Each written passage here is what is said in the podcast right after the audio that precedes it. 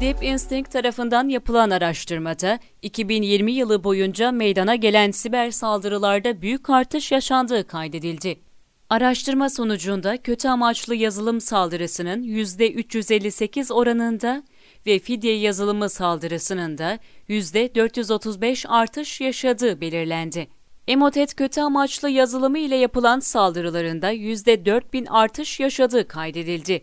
Android cihazları hedef alan saldırılarında %264 arttığı aktarıldı. Kullanıcıları hacklemek için en çok Microsoft Office belgeleri kullanıldığı ve bu kullanımın %112 arttığı kaydedildi. Deep Instinct CEO'su Good Casby, evden çalışma modeline ani geçişin saldırı alanını genişlettiği ve güvenlik ekiplerinin her tür saldırıya karşı ayak uyduramamasının normal olduğunu belirtti. 2020 yılı içinde ortalama saldırılarında ortalama 832.800 dolar, Zero Day saldırılarında ortalama 1 milyon 238 bin dolar, casus yazılımı saldırılarında 691.500 dolar, ülkeler arası saldırılarda 1 milyon 501 bin ülkeler arası saldırılarda 1 milyon 501 bin 500 dolar ve fidye yazılımı saldırılarında ortalama 440 bin 750 dolar zarar yaşandığı aktarıldı. Gün geçtikçe farklılık kazanan saldırı türlerinin artışta önemli rolü olduğu belirtiliyor. Saldırılar arasında da